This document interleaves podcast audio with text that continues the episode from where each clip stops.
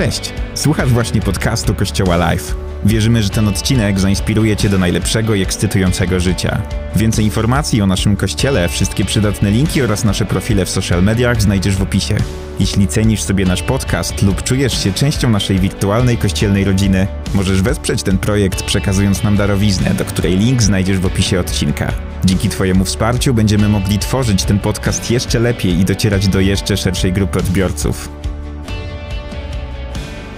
Niebo nad miastem, dlatego że wierzymy, że niebo otworzyło się nad Betlejem i urodził się Mesjasz. Niebo urodziło się nad Izraelem i urodził się Zbawca, którego wyczekiwali, o którym nie wiedzieli. Niebo otworzyło się nad nami, dlatego że czekaliśmy na łaskę Bożą i nawet jej nie rozumieliśmy. Ta seria adwentowa jest serią o oczekiwaniu. I dzisiejsze krótkie, ale treściwe kazanie będzie miało na celu zainspirowanie nas i przypomnienie nam trzech lekcji z tego, co tak naprawdę oznacza dla nas urodzenie Jezusa. W zeszłym tygodniu weszliśmy w rozumienie Adwentu bardzo nauczycielsko. Krzysztof przedstawił nam kilkanaście slajdów, żeby nie powiedzieć kilkadziesiąt, które wprowadziło nas w temat Adwentu. Jeżeli nie byłaś, nie byłeś z nami w zeszłym tygodniu, zachęcam cię do tego, żebyście odsłuchali podcastu. A ten podcast jest dostępny na platformie Spotify, Apple i innych Google'ach, które produkują podcasty.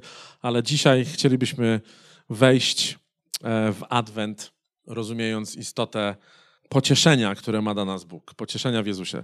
Zanim to chciałem zaprezentować wam zdjęcie, które jest kultowym zdjęciem, a niektórzy z was znają ten film, niektórzy z was, z nas, z, nas, z was znają ten film lepiej niż samą Ewangelię i historię Jezusa, dlatego że widzieliście go na święta wielokrotnie. To jest taka kultowa scena, w której mały Kevin jest w kościele. To już jest jego ostatni dzień, jak jest bez mamy i bez rodziny, właściwie bez mamy.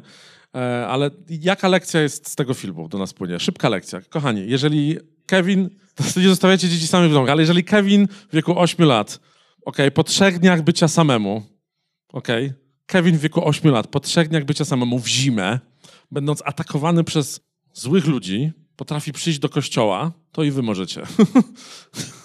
to jest taka lekcja dla was, ok? Także gratuluję, że jesteście dzisiaj, ale zachęćcie tych wszystkich, którzy mają wymówki, że nie mogą chodzić do kościoła, bo jest śnieg, bo jest zimno. Powiedzcie mu, że Kevin w wieku 8 lat, trzy dni bez rodziców, sam przyszedł do kościoła. I jeszcze miał life-changing konwersację z Panem, którego się bał całe życie. Dobrze, kochani. Pierwszy werset na dzisiaj to Ewangelia Jana 4,9. Zaczniemy od niego. W tym uwidoczniła się miłość Boga do nas, że Bóg posłał na świat swojego jedynego Syna, abyśmy przez Niego mogli zyskać życie. Fun fact na temat tego wersetu. Oczy, oczywiście jest wiele fun faktów, jeżeli studujecie pismo, jeżeli macie tłumaczenia greckie, e, różne parafrazy, różne e, interpretacje tego wersetu. Jan był jednym e, z ewangelistów, który potem napisał listy. Również bardzo ważny to jest pierwszy list Jana, czwarty, czwarty rozdział. W tym liście, który pisze do kościoła w Jerozolimie, Jan pisze tak.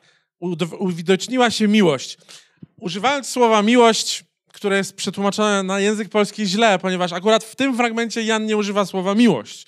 W tym fragmencie Jan używa słowa pocieszenie. Słowo pocieszenie, czyli coś, co sprawia, że będąc smutni, będąc bez nadziei, nagle jesteśmy radości i nagle odzyskujemy nadzieję. Jan używa tego w takim kontekście, słuchajcie, był prorok Izajasz i ten prorok kiedyś mówił o tym, że Bóg sprowadzi pocieszenie do smutnego ludu. I właśnie dlatego Jan, pisząc list do e, kościoła w Jerozolimie, który był niestety pod ogromną presją wtedy, bo był pod niewolą Imperium Rzymskiego, Żydzi nie mogli do końca praktykować swojej wiary. Często byli niestety w synagogach nękani przez armię rzymską. I pisze już e, ten list bardzo późno, kiedy prawdopodobnie Jerozolima została, takie są dwie interpretacje, zburzona przez Imperium Rzymskie w trakcie wojny powstańczej. A pisze do kościoła tak – tak jest widoczne pocieszenie Boga dla nas, że Bóg nam dał swojego syna, żebyśmy tak naprawdę mogli zyskać życie. Bo ludzie czuli się, że tego życia nie mają. W praktyce, kiedy masz trud życia wokół siebie i spotykają ci bardzo trudne rzeczy, potrzebujesz pocieszenia. W Izajasza, do którego nawiązuje Jan, mamy taki fragment i lekcję, którą z tego wyciągamy. Bóg chce pocieszyć swoich ludzi. Słuchajcie, Bóg chce cię dzisiaj pocieszyć. Cała istota Adwentu, mówiąc pokrótce, całe oczekiwanie na przyjście Jezusa, ta celebracja, którą mamy, kiedy myślimy sobie o tym, że Jezus się urodzi w naszym kalendarzu, który został umownie dostosowany do potrzeb chrześcijaństwa. 25 grudnia, kiedy wiemy, że Jezus się rodzi i celebrujemy Jego urodziny, czekamy w Adwencie na pocieszenie, które ma przyjść. To oczekiwanie jest bardzo ważne, bo my jesteśmy istotami, które czekają. Czekamy w kolejkach, czekamy na kredyt, czekamy, aż zwolni się miejsce w restauracji, czekamy na to, aż ktoś do nas napisze SMS-a, aż ktoś do nas zadzwoni, czekamy w call center, żeby odebrali, jak mamy sprawę do załatwienia, na przykład z UPC, czekamy na poczcie, czekamy w myjni czasami samochodowej, czekamy w różnych miejscach.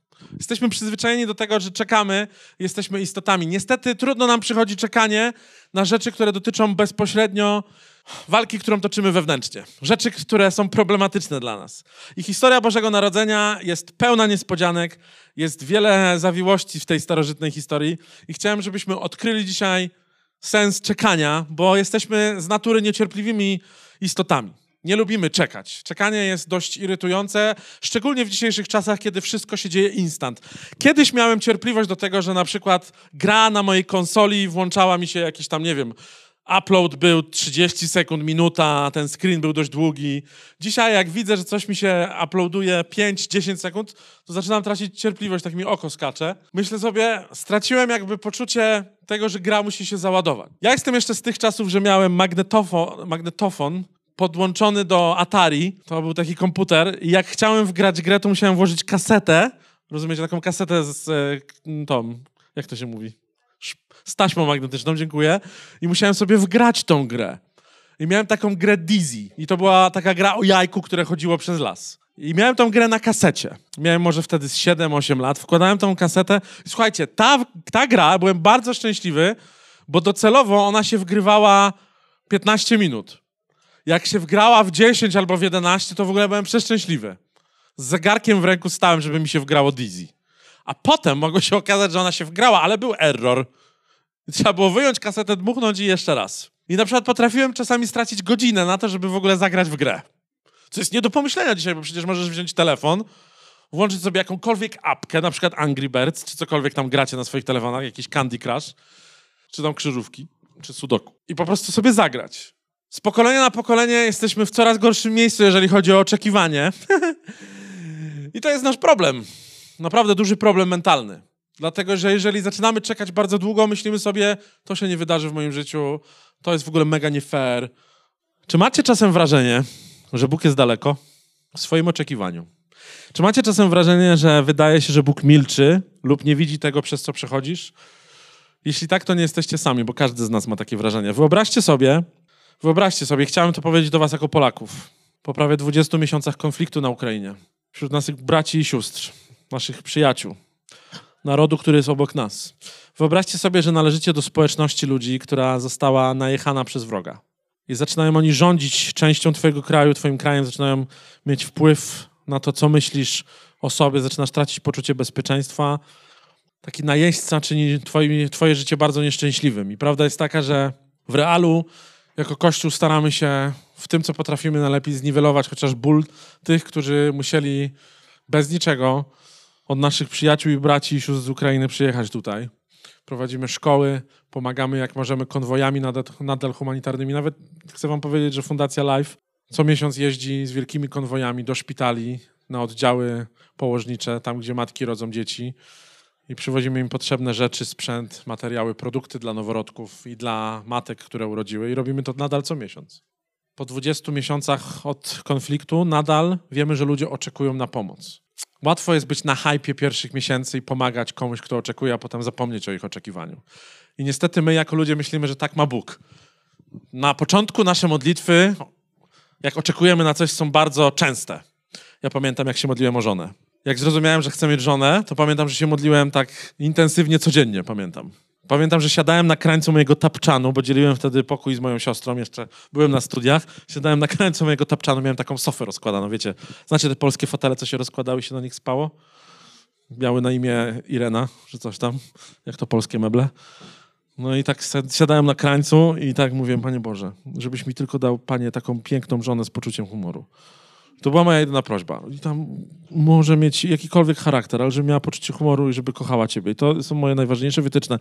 I pamiętam, że przez pierwsze, nie wiem, parę miesięcy taką miałem fazę, tak się intensywnie modliłem o żonę. I potem już coraz mniej. Jakby w sensie nadal czekałem, ale jakby wiecie, to jest tak, że modlimy się, modlimy się, a potem coraz mniej, coraz mniej. Jest ten problem, ale on tak, czekamy na niego i on się tak w sumie nie rozwiązuje szybko, tak jakbyśmy chcieli, bo to najważniejsze co my chcemy, wiadomo, a nie tam, co Pan Bóg by chciał. I w tym oczekiwaniu właśnie tak jest, że zapominamy o tym, że ten problem nadal jest. Ta sytuacja do rozwiązania nadal jest. To oczekiwanie, to marzenie nadal jest. A my się od niego odsuwamy, bo nie zostało spełnione. Dlatego warto jest pamiętać o tym, że czekamy na coś. Czekamy na wiele rzeczy w naszym życiu. Ludzie czekają na naszą pomoc. Uchodźcy czekają na to, aż będziemy się nimi opiekować. To nie jest tak, że dla dobrego PR-u robiliśmy szkołę dla małych ukraińskich dzieci z podstawówki przez pierwsze pół roku, a potem jak hype minął, to stwierdzamy, dobra, nara dzieci. Tam już nikt nie czeka, nikt na to nie patrzy. Bo tak często jest. Ale nie. Oczekiwanie na cud często jest bardzo długim procesem, kiedy musimy być w tej dolinie oczekiwania. My nie lubimy czekać, ale niestety nasze życie składa się z takiego fajnego momentu, które nazywa się czekam. Czekam i czasami sprawdzam, czy dobrze czekam. I tak samo było z Izraelem. To jest moja lekcja dla was dzisiaj. Izrael też czekał na Mesjasza, który ich uwolni. Czekali na przyjście, bo mieli tyle proroctw, o których nam mówił Krzysztof w zeszłym tygodniu. Pokazał nam, że były proroctwa na przestrzeni Starego Testamentu i cały naród izraelski czekał, aż przyjdzie bohater, aż przyjdzie Janosik, aż przyjdzie ten Che Guevara, który wyzwoli ten naród z niewoli, ten bohater, ten nowy premier, który po prostu zmieni tą niewolę. Tak czekają ludzie u nas na przykład po ośmiu latach. Też mają takie oczekiwania. I pojawia się jakaś nadzieja. Pojawia się jakaś nadzieja. I oni tak czekali, czekali. I wyobraź sobie, że cię karmią historiami, że jest Bóg, który kocha twój lud i ty patrzysz gdzie? Gdzie on kocha mój lud, jak jesteśmy w niewoli? Gdzie on kocha lud, ten lud, jak oni nas biją, maltretują i niszczą nasze miasta? Gdzie jest ten Bóg, który tak kocha nasz naród? Masz to samo pytanie. Gdzie jest ten Bóg, skoro moje marzenia są niespełnione? Gdzie jest ten Bóg, skoro przytrafiło mi się tyle zła? Gdzie jest ten Bóg, skoro dzieje się tak wiele rzeczy, na które muszę czekać, skoro moje życie jest historią poturbowania, a nie historią działania Boga? Może wielce nie jesteś poturbowany przez życie, może czekasz na coś małego, może czekasz na jakiś przełom, a może nigdy nie myślałeś, bo to jest mój problem. Ja byłem dzieckiem, które musiało rozwiązywać swoje problemy samemu. I moja kondycja psychiczna była taka, że ja nie czekałem na to, aż rodzice mi pomogą, bo moi rodzice byli ciągle zajęci, jak nie pracą, to kłócnią ze sobą albo swoimi emocjami. Ja byłem dzieckiem, które przestało prosić. Przestałem prosić moich rodziców o cokolwiek, dlatego że wiedziałem, że i tak mi nie pomogą. I to jest straszne, to jest wielka dysfunkcja każdego dziecka. Ale chcę ci powiedzieć, że to też jest być może twoja dysfunkcja dzisiaj. Dlatego, że być może nie słyszałeś odpowiedzi, nie słyszałeś odpowiedzi od Boga i być może czujesz się, że nie masz prawa prosić Boga o cokolwiek, bo przenosisz swoje emocje, których się wyuczyłeś, swoje mechanizmy, których się wyuczyłeś na swoje życie modlitewne i myślisz sobie, nie pomogę sobie samemu prosząc Boga, bo widzę jak jest. Kiedyś pracowałem w takim słodkim korpo w Anglii i taki przychodził zawsze taki, taki facet, który ze mną pracował, bez imion i nazwisk. Miał na imię Wajid. Urodził się w Pakistanie, a potem mieszkał w Anglii. I Wajid przychodził i zawsze siadał przy swoim biurku ja tam siedziałem za komputerem, nie widziałem jego twarzy, ale wiecie, to było coś takiego. Siadał i było tylko słychać. Zawsze, codziennie. Codziennie wchodził z radością w dzień. Potem się pytałem, jak jest dzisiaj? On mówił, zawsze odpowiadał mi jedno zdanie. Jest jak jest. To jest najgorsze zdanie. No właśnie z Chrystusem w twoim życiu nie będzie tak, jak myślisz, że będzie. Nie jest tak, jak jest teraz. Łaska może zmienić wszystko. Łaska zmieniła wszystko. Tylko ludzie mają często inne oczekiwania na temat tego, co Bóg może zrobić w naszym życiu. Czekamy i myślimy sobie, nigdy się nie doczekamy. A chcę ci powiedzieć, że Bóg jest Bogiem cudów. Ja czekałem na wiele rzeczy w swoim życiu. Wiele osób czekało na wiele rzeczy w tym kościele i Bóg spełnia te rzeczy. Modlimy się, rozmawiamy z Bogiem, walczymy przeciwko zwierzchnościom i duchowym siłom, które czasami sprawiają, że rozwiązanie modlitewne nie przychodzi, ponieważ to nie jest tylko tak, że Bóg czegoś nam nie daje. Czytamy w Biblii, jesteśmy o wiele mądrzejsi, że nawet w księdze Daniela Daniel pościł i modlił się na kolanach. Nie jadł mięsa, jadł same warzywa i jakiś groch. I modlił się, modlił się i czekał, aż Bóg zadziała, ale w niebie toczyła się walka. W niebie toczyła się walka i gdyby Daniel nie pościł o coś, ten anioł, który miał przyjść z dobrą nowiną, który miał przynieść nadzieję, nie mógłby przyjść. Notabene to jest ten sam archanioł, Gabriel, który miał przyjść z nowiną do Daniela, jak miał przyjść z nowiną do Marii, która urodziła Jezusa. Ale modlitwa ma sens w naszym życiu, kiedy walczymy o przełom i walczymy o to, żeby coś się stało. Czekamy, czekamy, czekamy, ale często toczymy duchową walkę i nie wiemy z czym. I o tym też mówił Krzysiek w zeszłym tygodniu. Toczymy walkę z czymś niewidocznym. Z czymś, co zostało stworzone zanim my zostaliśmy stworzeni.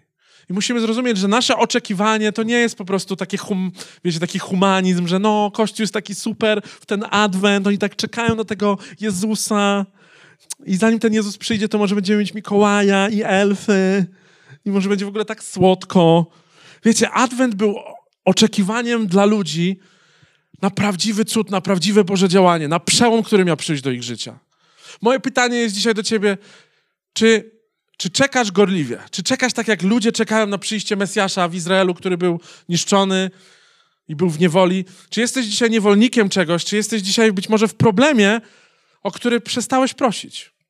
Jeśli tak, to chcę cię obudzić. Adwent jest idealnym czasem na to, żebyś wstała, wstał i powiedział: Boże, faktycznie czekam na rozwiązanie jednej sytuacji.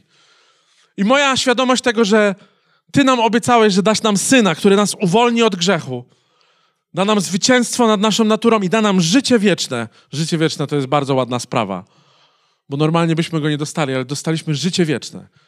Żyć, nie umierać, jak mówi Ewangelia. Życie wieczne. Te wszystkie rzeczy Bóg nam przyniósł. I wiedząc, że Bóg zrobił dla nas tą jedną rzecz, możesz być pewny, że Bóg jest w stanie, który, Bóg, który cię kocha, zrobić dla ciebie o wiele więcej rzeczy. Tylko pytanie, czy czekasz i czy masz postawę, ok, będę się modlił, będę walczył, będę wiedział, że dzieje się jakaś rzecz, która zależy nie tylko od Boga, który po prostu nie ma na mnie wywalone, jak mi się często wydaje, ale zależy też od tego, jak walczę, jak czekam na rzeczy. Pamiętam kiedyś poznałem taką panią, prowadziliśmy Alfę w jednym z kościołów i ona w pewnym momencie po którymś tygodniu Alfy się otworzyła i zaczęła mówić, że ona czeka na męża. Ja myślę sobie, fajnie. Że dobra, no to co, co robisz czekając na tego męża? No mówi, jak to? Czekam. Ja myślę sobie, jak czekasz? No po prostu wracam po pracy do domu i czekam. Ja sobie tak myślę, no tak, ale że co? Że, że no już kiedyś to mówiłem, że jeżeli nie chcesz, żeby twój męż był kurier DHL-u, to, to, trzeba aktywnie czekać, na przykład wyjść z domu. Że ona nie, że ona chodzi tylko do kościoła i do pracy i ona czeka, ona ufa Bogu. Ja mówię, no a tak patrzę, że ma tak 40-50 lat i myślę, a długo czekasz? Ona tak 30 lat. A ja tak, wiecie, ludzie mają różną historię bez oceny, nie? ale tak wiecie, nikt jej nie powiedział, że można czekać aktywnie. Naród izraelski czekał aktywnie. Otóż modlili się, żeby Mesjasz przyszedł. Tylko dostali nie takiego Mesjasza, jak chcieli. Bo otóż, przeczytam dalej, przeczytam wam taki fragmencik, a nie, właśnie, ja wam opowiem, nie będę wam czytał. Zdarza nam się czasami czekać i modlić o coś konkretnego, coś, żeby się coś zmieniło. Nie mamy często pewności, czy modlimy się dobrze, czy Bóg odpowie ale odczuwamy to samo, co Izrael. Bo widzicie, Izrael czekał na takiego Mesjasza, który miał przyszedł, przyjść osobiście, ale oni wierzyli, że albo on będzie potężnym władcą, albo wojownikiem. Takim wiecie, co politycznie rozwali system. Że przyjdzie taki Mesjasz i on tam po prostu tych Rzymian wywali, z tym Babilonem się rozliczy, tam pójdzie do tych wszystkich ich wrogów ze Starego Testamentu i ten Mesjasz na koniu wiedzie i tam zacznie tam batem wyganiać ludzi. I oni na takiego Mesjasza czekali, modlili się. Tylko, że ten mesjasz, który przyszedł, którego wysłał Bóg, to był mesjasz, który się uniżył. I po pierwsze, urodził się dzieckiem, które nie było wojownikiem, urodził się w beznadziejnych warunkach, e, urodził się z łona nastolatki i jakby urodził się w biednym mieście, które słynęło tylko ze świetnej produkcji owiec w Betlejem. I oni nie mogli w to uwierzyć, że to jest ten Mesjasz, ponieważ Ewangelia i Stary Testament mówił bardzo dużo rzeczy na temat przyjścia Mesjasza i oni wiedzieli, że Mesjasz ma się urodzić w Betlejem i on im się urodził i oni po latach dochodzą do wniosku, że to nie może być ten Mesjasz. Że ten Mesjasz jest jakiś taki zbyt, taki za dużo rozmawia z nimi, chodzi do synagogi, w ogóle nie walczy. Jest bardzo pokorny. Jeżeli kiedykolwiek zastanawiałeś się, czy Bóg jest z tobą, to pomyśl sobie o tej historii Bożego Narodzenia ponieważ Bóg jest zawsze obecny i działa, nawet jeżeli nie zawsze to widzimy i jeżeli nie zawsze widzimy dokładny rezultat, o który się modlimy. Mesjasz, który przyszedł do ludzi, którzy o niego prosili, nie był tym Mesjaszem, którego chcieli, ale był Mesjaszem, którego potrzebowali. Ty możesz się o coś modlić, ale może do końca nie wiesz, czego potrzebujesz. Kościele, ty możesz modlić się do Boga o jakąś konkretną rzecz, o jakiś przełom w swoim życiu. I wiesz, że coś cię boli w życiu, wiesz, że coś ci urąga, jak to się mówi. Idziesz przez jakąś dolinę, ale być może to nie jest ta odpowiedź, której potrzebujesz. Chcę ci powiedzieć, że Bóg jest Bogiem czasu i Bóg się nigdy nie spóźnia, to jest jedno. Bóg w odpowiednim czasie, kiedy ludzie byli na to gotowi, kiedy historia była na to gotowa, kiedy jego czas się wypełnił, wysłał nam Mesjasza. Urodził się w odpowiednim miejscu, w odpowiednim czasie, robiąc odpowiednie rzeczy, których się nie spodziewaliśmy. Miał być Mesjasz wojownik, a przyszedł Mesjasz, który opowiedział o miłości Boga do ludzi, o tym, że tego najbardziej potrzebujemy i to wyczekiwanie zamieniło się nagle w wielką radość u ludzi. Galacjan, czwarty rozdział, kochani. Kiedy jednak wypełnił się czas, Bóg posłał swojego Syna, aby umożliwił nam usynowienie. Pierwszą rzeczą, której potrzebowaliśmy jako ludzie, to jest uprzywilejowanie. Uprzywilejowanie. Historia Bożego Narodzenia to jest bardzo dobra wiadomość dla tych, którzy myślą, że nie są uprzywilejowani przed Bogiem. Jeśli kiedykolwiek czułaś się nieistotna, czułeś się niekompetentny albo pominięty, a to się zdarza, um, to chcę ci powiedzieć, że jesteś w sercu Bożej historii, bo tacy ludzie są właśnie w sercu Bożej historii. My jako dzieci, jako dorośli często jesteśmy pod wrażeniem, że jesteśmy pomijani przez Boga albo przez rzeczywistość w wielu kwestiach. Że ktoś nas pominął, że spóźniliśmy się na jakiś pociąg, który już odjechał. Ale tak nie jest. Chciałem Cię prosić na koniec tego dzisiejszego rozważania, żebyś zapomniał i zapomniała na chwilę o wszystkim, co wiesz o historii Bożego Narodzenia. Nie wiem, co tam wiesz o historii Bożego Narodzenia. Zakładam, że wiesz dużo, bo jesteś w chrześcijańskim kraju, jesteś bombardowana i bombardowany. Ale wyobraźcie sobie taką jedną sytuację. Zamknijcie na chwilę oczy, na sam koniec. Wyobraź sobie, że dowiedziałaś się albo dowiedziałeś się, że Bóg ma przyjść na ziemię. I wiesz, że On ma się urodzić w ludzkiej rodzinie. Dostałeś takiego newsa. Wyświetla się, nie wiem, na TVN, gdziekolwiek. Jak, I od razu sobie zadajesz, wow, ciekawe, ciekawe, jakich rodziców wybrał sobie Bóg, żeby się urodziło to dziecko. Myślę sobie, na pewno jak Bóg posyła Mesjasza, to wybierze właśnie takich niepominiętych, takich celebrytów, influencerów z Instagrama, tak żeby było widać, że się Mesjasz urodził. Wyobraź sobie, że dostajesz nagle newsy, że Mesjasz się rodzi gdzieś w Palestynie okrytej wojną, że rodzi się w zupełnie nieistotnej rodzinie ludzi, którzy nawet nie mają telefonów, bo ich na to nie stać, którzy nawet nie mają swojego domu, którzy podróżują, jadą na jakiś spis powszechny, bo się boją władzy. Ale wyobraź sobie, że Bóg cię zaskoczył i posyła Mesjasza, który ma zmienić wszystko w zupełnie nieistotnej formule, przy nieistotnych ludziach i jesteś troszeczkę zmieciony z planszy, bo myślisz sobie, nie takiego Boga oczekiwałem i nie takiego rozwiązania oczekiwałem. Chcę ci powiedzieć, to jest właśnie twój Bóg. Jeżeli czujesz się pominięty, to chcę ci powiedzieć, Bóg o tobie nie zapomniał i chce zrobić przez ciebie wielkie rzeczy. Ale czy masz cierpliwość i czy chcesz poczekać na to, aż Bóg ukształtuje w tobie wszystkie rzeczy, tak jak kształtował w Izraelu przez lata, żeby byli gotowi na przyjście Mesjasza? Bóg nie wybrał sobie bogatego, wpływowego małżeństwa. Zamiast tego wybrał sobie ostatnie osoby, o których byśmy pomyśleli, że powinni być ziemskimi rodzicami Mesjasza. To jest jedna rzecz. Nikt się tego nie mógł spodziewać. To jest jedna z niespodzianek Pana Boga. Maria po pierwsze była młoda, bez dużej wiedzy, była samotna. Opuścili ją ludzie, z tego co możemy wiedzieć historycznie, patrząc na zachowania narodu żydowskiego. Opuścili ją ludzie, kiedy zaszła w ciąży z Ducha Świętego i Józef się nie przyznawał, że w ogóle ona jest w ciąży, bo nawet z nią nie spał. Więc ludzie się śmiali, że generalnie go zdradziła, że poszła zaszaleć, nie wiem, na dyskotekę. Nie wiem, jak wyglądały dyskoteki wtedy w Betlejem, w tamtych czasach w Izraelu. Open House Betlejem. Happy Hour dzisiaj od 16. Jezus urodził się w rodzinie, która nie miała żadnych wpływów, żadnych kontaktów, była zwyczajna, ale Bóg wybrał do jej zrobienia coś niezwykłego. I Gabriel, kiedy przyszedł do Marii, powiedział jej, że będzie w ciąży, urodzi obiecanego Zbawiciela, mimo że jest dziewicą. Maria musiała być, można to analizować, można z tego pisać godziny kazań i wykładów i lekcji, ale naprawdę Maria sobie pomyślała, ja jestem nieistotną osobą i mam urodzić Zbawcę, którego słyszę legendę od lat, że ma się urodzić w naszym narodzie. Ja mam być mamą Zbawcy? Dla mnie dzisiaj ta historia mówi jedną bardzo ważną lekcję. Że Bóg, patrząc na twoje życie, troszczy się o ciebie, o osobę taką jak ty. Jeżeli nie wydajesz, wydajesz się w swojej głowie nieistotny, z niepoukładaną historią, z brakiem wdzięczności do swojej przeszłości, albo jesteś w miejscu, w którym myślisz sobie, nie nadaje się do życia, nie opowiem nigdy wszystkiego. Na pewno Bóg mnie nie użyje tak wielce, jak, nie wiem, chociażby używa Davida, Sandry, Maćka, Krzysia, albo, nie wiem, Karoliny. My jesteśmy bardzo połamanymi ludźmi i ty też jesteś bardzo połamaną osobą. I piękno tej wspólnoty i naszego kościoła polega na tym, że nie jesteśmy tutaj służąc wam, bo jesteśmy lepsi, idealni. Może mamy trochę więcej doświadczenia w podróży z Panem Bogiem, ale to wszystko. Ciebie też to czeka, jeżeli się otworzysz na działanie Boga i pozwolisz sobie poczekać na to, co Bóg chce zrobić w Twoim życiu. To czekanie niech się nie miesza z Twoją ludzką niecierpliwością. Naprawdę czekaj na to, co Bóg zrobi, bo tak jak z Marii urodził się nasz Mesjasz, Zbawiciel, z tej niepozornej kobiety, z tego dziwnego małżeństwa i układu, który tam powstał, przyszedł Zbawiciel świata w beznadziejnych warunkach, w miejscu, którego nie spodziewalibyśmy się, że urodzi się Król Królów, Pan Panów, Władca Wszechświata i Zbawca wszystkich pokoleń ludzkich. Tak ty możesz spodziewać się, że Bóg jest Bogiem niespodzianek i w swojej łasce, w swoim przebaczeniu, w swojej miłości zrobi coś przez ciebie i zrobi coś potężnego. Ja nie wiem, jaka jest twoja historia, ale wiem, co Duch Święty mi dzisiaj mówi. Wiem, że w święta często myślimy, no to jest taki czas w kościele, gdzie po prostu wszystko jest identyczne. Lampki, choinki, kolendy. Pan Jezus przychodzi. Jak wiecie, moja córeczka Zosia, którą bardzo kocham, jest adoptowana przez nas. Adoptowaliśmy Zosię, jak miała 8 miesięcy.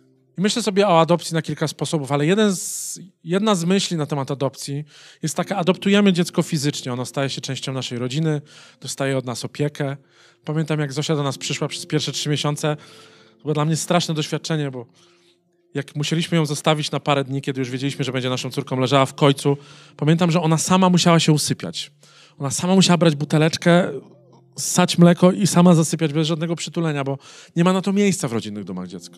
Pamiętam, że jak spała z nami potem w łóżku przez pierwsze miesiące, to miała zaciśniętą pięść. Pięści tak spała. Nie wiedziała, czy może się przytulić w ogóle do rodziców. Ta fizyczna adopcja po latach sprawia, że dzisiaj Zosia budzi się w nocy już w swoim łóżku, ale przychodzi do nas, wchodzi na nas, kładzie się, przewraca się, obraca się jak zegar sześć razy w nocy, kopie nas w twarz. Jakby czuje się komfortowo ze swoimi rodzicami. To jest super. Na to czekałem, to jest nasz cud. Cud adopcji. Tego, że jako dziecko ona się czuje super z obcymi wcześniej ludźmi, którzy stali się jej rodzicami. Ale jest jeszcze jeden aspekt, duchowy aspekt adopcji. Tego, że z braku nadziei, z braku tej wewnętrznej nadziei u dziecka, które często jest widoczna, bo dzieci są zamknięte, bo nikt ich nie wychował w nadziei, nie przytulał. Mamy nie było od samego początku w jej życiu. Ona dzisiaj mówi rzeczy, które wypływają z wnętrza tego dziecka. To nie są fizyczne rzeczy. Ona się czuje mega bezpiecznie. Czuje się na tyle mega bezpiecznie, żeby na przykład pacnąć mnie twarz w TK Maxie, jak jest zdenerwowana. Sandra jest świadkiem. Walnęła mnie ostatnio. Poszliśmy z Igą i Sandrą do TK Maxa i Zosia nie dostała zabawki i pacnęła mnie w twarz, jest dzieckiem, wiadomo. Czuję się komfortowo, żeby pokazać nam swoje emocje, ale co jest ważniejsze, czuję się komfortowo, żeby powiedzieć, żeby, wiecie, zmieniło się w niej, to co chcę powiedzieć, to to, że zmieniło się w niej wiele kłamstw, które miała jako Bobas. Tego, że jest odrzucona, że nie ma nadziei przy niej, że nie ma taty, mamy. I na przykład potrafi wyjść z przedszkola, wsiąść do samochodu, ja ją zapinam fotelik i ona mówi, tato, pojedziemy do Rosmana? Ja mówię, po co? Potrzebuję szminki. Ja mówię, Zosia, masz 15 szminek. Tato, ale ja bardzo potrzebuję szminki. Ja mówię, Zosia, naprawdę masz 15 szminek. I teraz z tyłu głowy myślę jako pastor i jako ojciec, myślę sobie, no dobrze, no prosisz, to ci dam, ale tak myślę, że musi być jakiś kontekst. Ja mówię, ale Zosia, dlaczego mnie prosisz? Ona, no bo jesteś moim tatą. Wiecie, ona mi to powiedziała, ja oczywiście wyszedłem, zamknąłem drzwi, zacząłem odcierać. Wsiadam z tego samochodu, biorę śnieg tam w twarz, żeby... Ja myślę, odwracam się do niej, mówię, jestem z ciebie dumny. A ona do mnie, ja też.